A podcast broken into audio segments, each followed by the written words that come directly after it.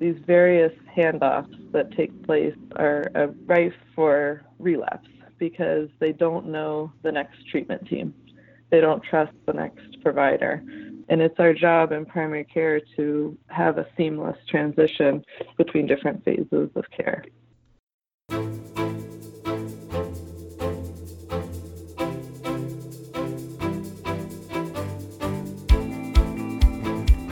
Welcome to Review of Systems, a podcast featuring conversations about the changing healthcare landscape from the Harvard Center for Primary Care. I'm Thomas Kim.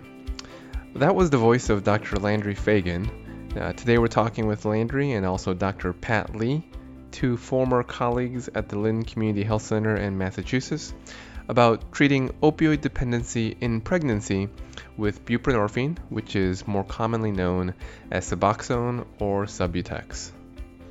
Landry Fagan is a family physician who provides full spectrum care, including surgical obstetrics.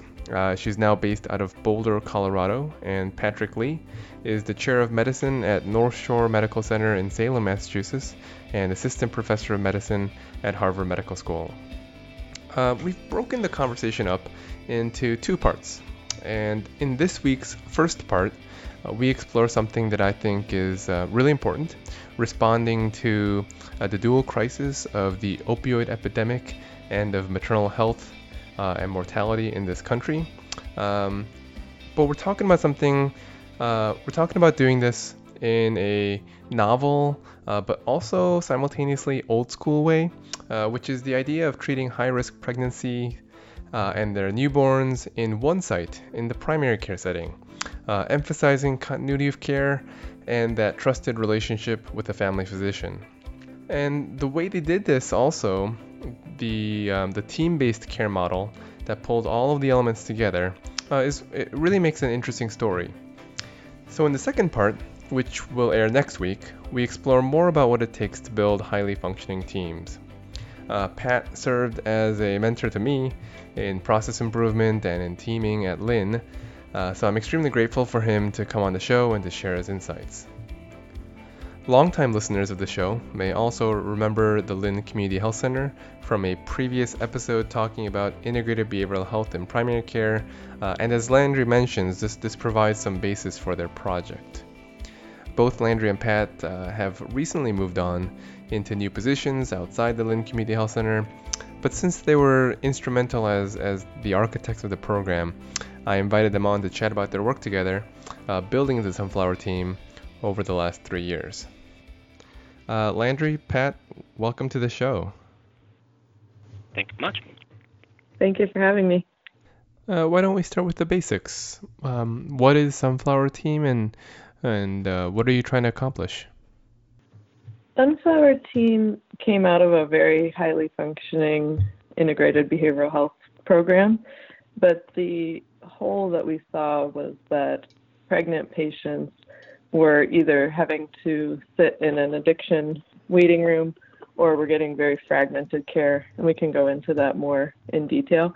But the Sunflower team was developed as a full spectrum primary care team, including pregnancy care, prenatal care, um, and as well as care for uh, infants and children.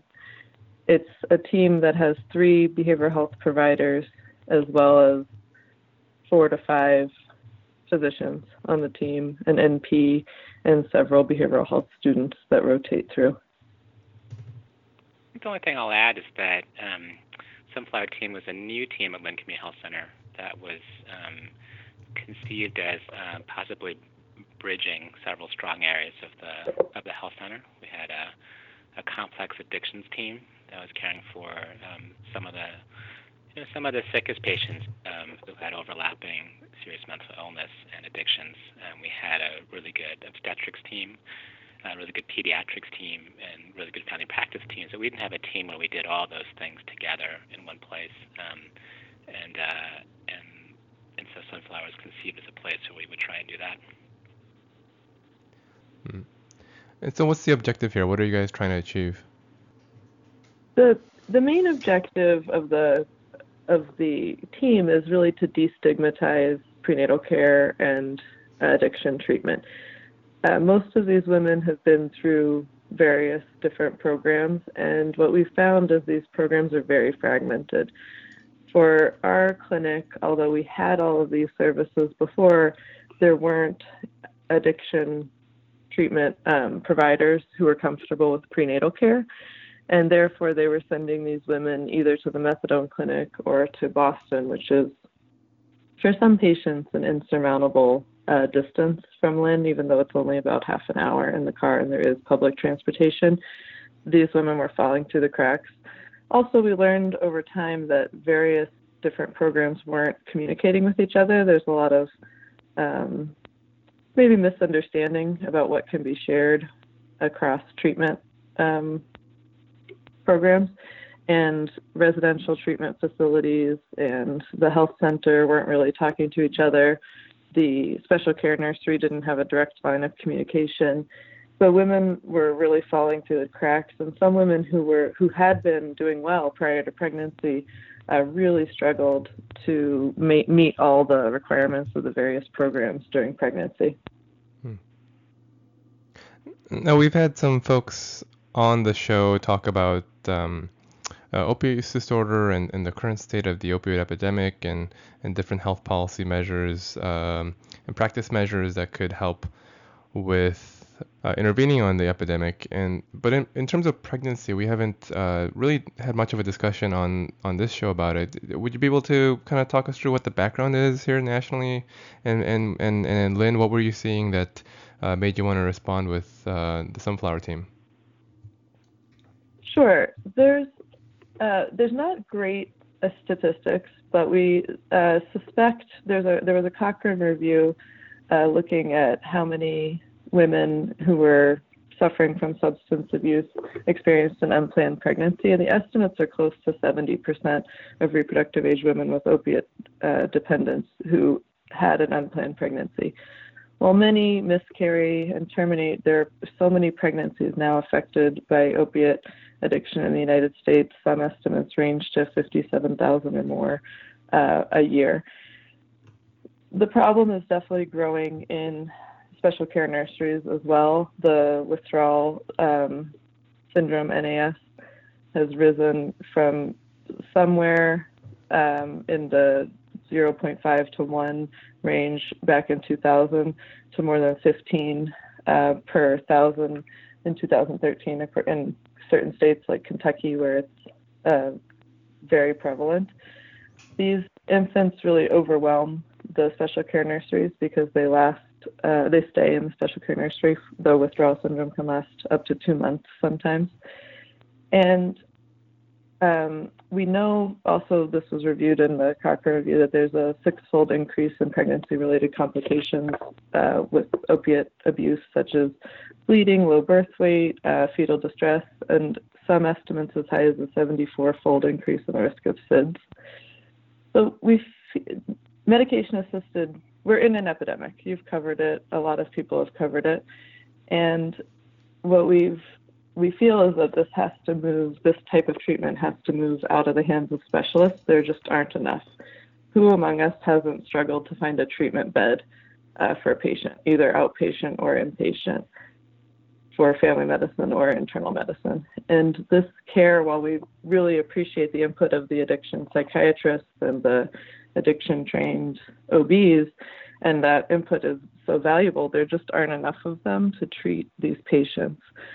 I think the role of, of full spectrum family medicine is unique in pregnancy in that we can treat patients prior to pregnancy, help them even plan a pregnancy after they've been in recovery, treat them through the pregnancy, and continue to see their infants following delivery. I think even for internal medicine, primary care, we can be there for these patients through these various chapters of their lives. And what patients reflect back um, after their addiction care is that these these various handoffs that take place are uh, rife for relapse because they don't know the next treatment team. They don't trust the next provider. Uh, there's uh, lapses in coverage for their medications because of the changing providers. And it's our job in primary care to have a seamless transition between different phases of care. So, what are the results so far? Has your theory borne out that uh, more continuity of care would result in, in better um, addiction outcomes or pregnancy outcomes or, or newborn outcomes? It's a challenge to, uh, this is a data free zone. I think a lot of people have covered the fact that there's very poor data in recovery, um, but we have close to an 80% sobriety rate with patients who remain engaged in the program. Uh, we have some good statistics on all comers versus patients who are staying engaged, and all comers were still around the national average of 40% of uh, sobriety, which we measure by appropriate urines for what patients are prescribed. It's it's a challenge keeping track, but what we've seen so far is that women who are engaged in the program continue to have over 80% sobriety. We've noticed a trend that a lot of groups have noticed, which is that women maintain sobriety at much higher rates, even over 90% during pregnancy, particularly towards the end of pregnancy and in the immediate postpartum period. But starting at three months and really peaking around six months, perhaps even to 12 months, these women are at a high risk of relapse. And we're trying to work with the patients who have been successful to help identify triggers and target that six to 12 month time. A lot of women who are highly engaged, they're seeing us weekly during their pregnancy, and that drops off immediately following delivery. So perhaps increasing the frequency of visits and check ins will help. And that's one thing that the team's working on at this point. And I think data collection is extremely valuable, and I would encourage anyone who starts to do this work to keep track of all these patients. Um, it's very humbling and also supports various theories and also helps guide your change in the on the team. No, I remember when I was working at Lynn uh, in the health center, and, and you were ruminating back then on starting a team that provided prenatal care and, and did medication assisted treatment for opiate use. Um, and, and you have a very compelling story about why you really felt like Sunflower Team uh, was necessary at Lynn. Can, can you share that story for the audience? Sure. Um, when I started, Lynn is a very integrated health system, but uh, when I started there to provide prenatal care, to provide addiction treatment, and as well as routine primary care, I had to work on three teams. So spending one day a week on the addiction team, one day a week on the OB clinic, um, and the rest of my time uh, in primary care. And it was it became clear over time that there were women who were getting shuffled around to these various sites and not able to see the same provider uh, going through the system. And one of our uh, very previously very stable Suboxone patients chose to receive her prenatal care with us and switched to methadone because there was not a system in place to provide Suboxone or Subutex in pregnancy yet and she uh, went to the methadone clinic, and the methadone clinic, many patients report that the methadone clinic escalates dosing in pregnancy towards the end of pregnancy, the belief being that the metabolic rate increases and that women need higher doses of methadone to uh, maintain sobriety. And while I understand the the mechanism there, what we hear from many patients is that they don't have the as much input on what their dose is changed to. And her dose was escalated. Immediately following delivery, your metabolic needs change, your blood volume decreases, and we've seen many women over sedated on methadone postpartum. Because of the restrictions on methadone prescribing, we are unable to change the dose of methadone in the hospital. And I'm sure internists who see who work as hospitalists see this as well that you it's sort of binary. You can either continue the dose for addiction or uh, stop it but you're not allowed to adjust it based on their symptoms. And so many women fear withdrawal and stay on their dose and she was visiting her baby in the special care nursery and was oversedated and dropped her infant, uh, causing very significant injury to the child. She lost custody at least for a time. I'm not sure where it stands now, and she was she was devastated. This was a woman who was trying to do everything right, who was following everyone's rules. And that really prompted me to push for this new team. The need was clear. These women were sitting in the waiting room, sometimes on the addiction, uh, with the addictions team, the complex addiction teams, and, and it was not a safe environment. It was often a toxic environment for them. Other, other patients did not appreciate the value of medication assisted treatment and were verbally abusive to them and I would I have heard many stories from the methadone waiting line, needing to go every day while pregnant and being yelled at and screamed at and belittled by other other patients receiving treatment. So it's a very complex uh, way to receive your prenatal care and your addiction treatment. The the OB team supported us through um, through the development of this team. We uh, get their input, and they most of our patients see the OBGYNs at least once in their pregnancy. We monitor closely for IUGR, although there aren't perfectly consistent guidelines about what the standard of care is for um, Suboxone in pregnancy.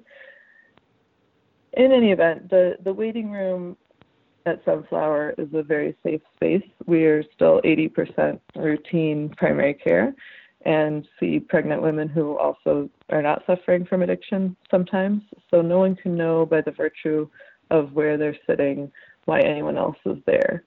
It's in keeping with the model of all uh, behavioral health treatment at Lynn that integrated care is much safer. No one, no one knows if they're there, if someone else in the waiting room is there for a medical visit or a behavioral health visit. And that really opens the door to treatment and consistent prenatal care. Um, and how did you come up with the name Sunflower Team? That's a long saga, but I've take I, I got a lot of grief for that one. But the uh, team names for the most part at Lynn Community Health Center are colors, and most of the colors have been taken. So they wanted to name our team Yellow Team, which I just thought was a little too close to uh, to urine, which we would be collecting quite frequently. So I thought we should go with some sort of, you know, fancy paint color name, and I threw out sunflower. Um, and here we are. But it's really morphed into sort of the growth from a, an idea of just the seed of an idea to a beautiful sunflower. And it was something that was easily translatable to Spanish and other languages and, and sort of spoke to the mission of the team as well.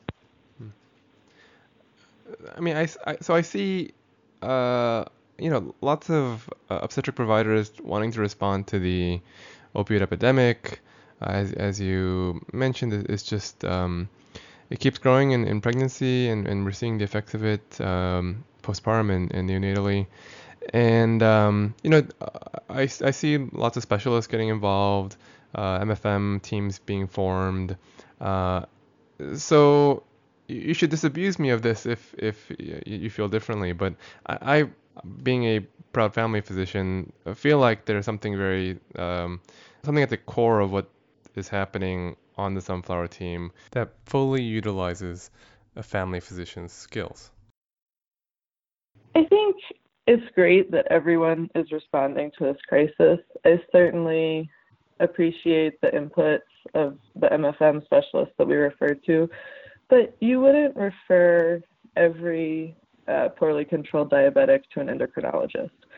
We are at epidemic stage right now. You hear it in the news every day. Um, this is a crisis, and statistically speaking, it's a crisis that absolutely cannot be filled with specialists.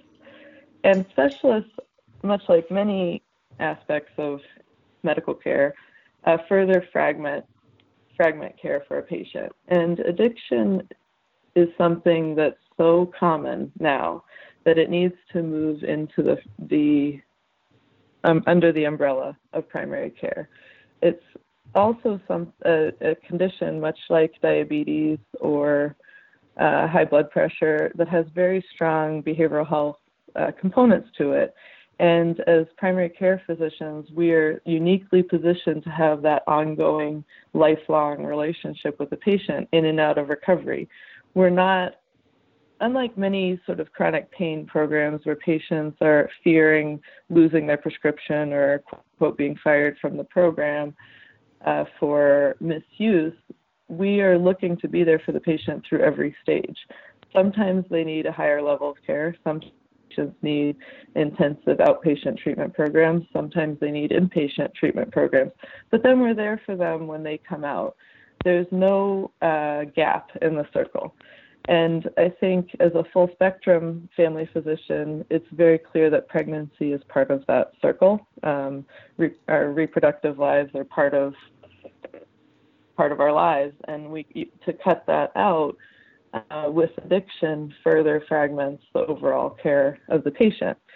It's great to get the input of an MFM during the third trimester if you're if you notice there's IUGR or or to weigh in on the timing of delivery for various conditions. Uh, but I think it's unrealistic to think that specialists can fill this void when the opiate crisis is ongoing. And even if there were enough specialists, the fragmentation would not be ideal for many patients. I also feel like there's an opportunity in the in, in the newborn and infant care as well, right? Like taking care of kids, we're seeing them on a you know weekly, monthly basis, and um, mm-hmm. like, like you mentioned, that might not that might not be as often as uh, you might need for uh, addiction care, but it's um, it's an ongoing relationship with the family, right? It's been that aspect has been amazing. We've had several families even where the mother has lost custody for a variety of reasons, and the family members continue to bring the children to our team because we know that history. We have a deep understanding of what that child has been through, and the families feel safe sharing everything that's going on. And for women who are struggling, it's it's a monthly opportunity in the beginning to still see them, if, even if they're not um, following through with all their addiction care. It's an opportunity to see them with their infants, or if they're not showing up with their infants, it's another opportunity to to intervene. And I think um, that ongoing relationship has been so valuable. Many patients have reflected um, back on that, that they were so relieved they didn't have to retell their story to a new uh, physician, that they didn't have to risk uh, judgment or prejudice at a new clinic, uh, that they were able to just continue seamlessly with their infant's care.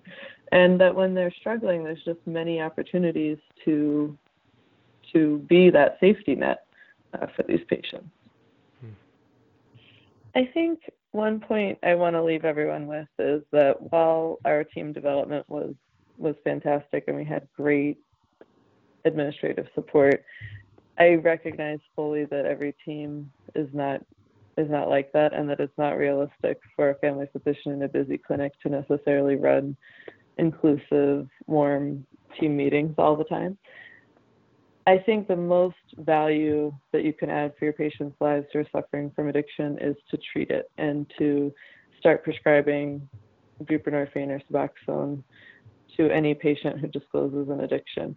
If you don't have integrated behavioral health, you can refer out for for psychological care, but you should always continue the prescription because we know that patients are dying waiting for treatment. We know that patients wait for many, many months and relapse many times before they get into treatment. And as primary care, seeing these patients, you're often the first person that they disclose this uh, addiction to, and that you're in this position when a patient's in a vulnerable time to show them the door to recovery. And prescribing Suboxone by itself saves lives and we can keep filling in the pieces of integrated behavioral health care. We can keep working on relationships with the hospital, but the overarching goal needs to be to get as many primary care physicians prescribing uh, Suboxone as possible to help uh, address this epidemic. So we're going to stop here uh, at this juncture of the conversation for this episode. Uh, but in the next episode, we're going to get Pat Lee a little more involved and we're going to talk more about the lessons of teamwork from Sunflower Team.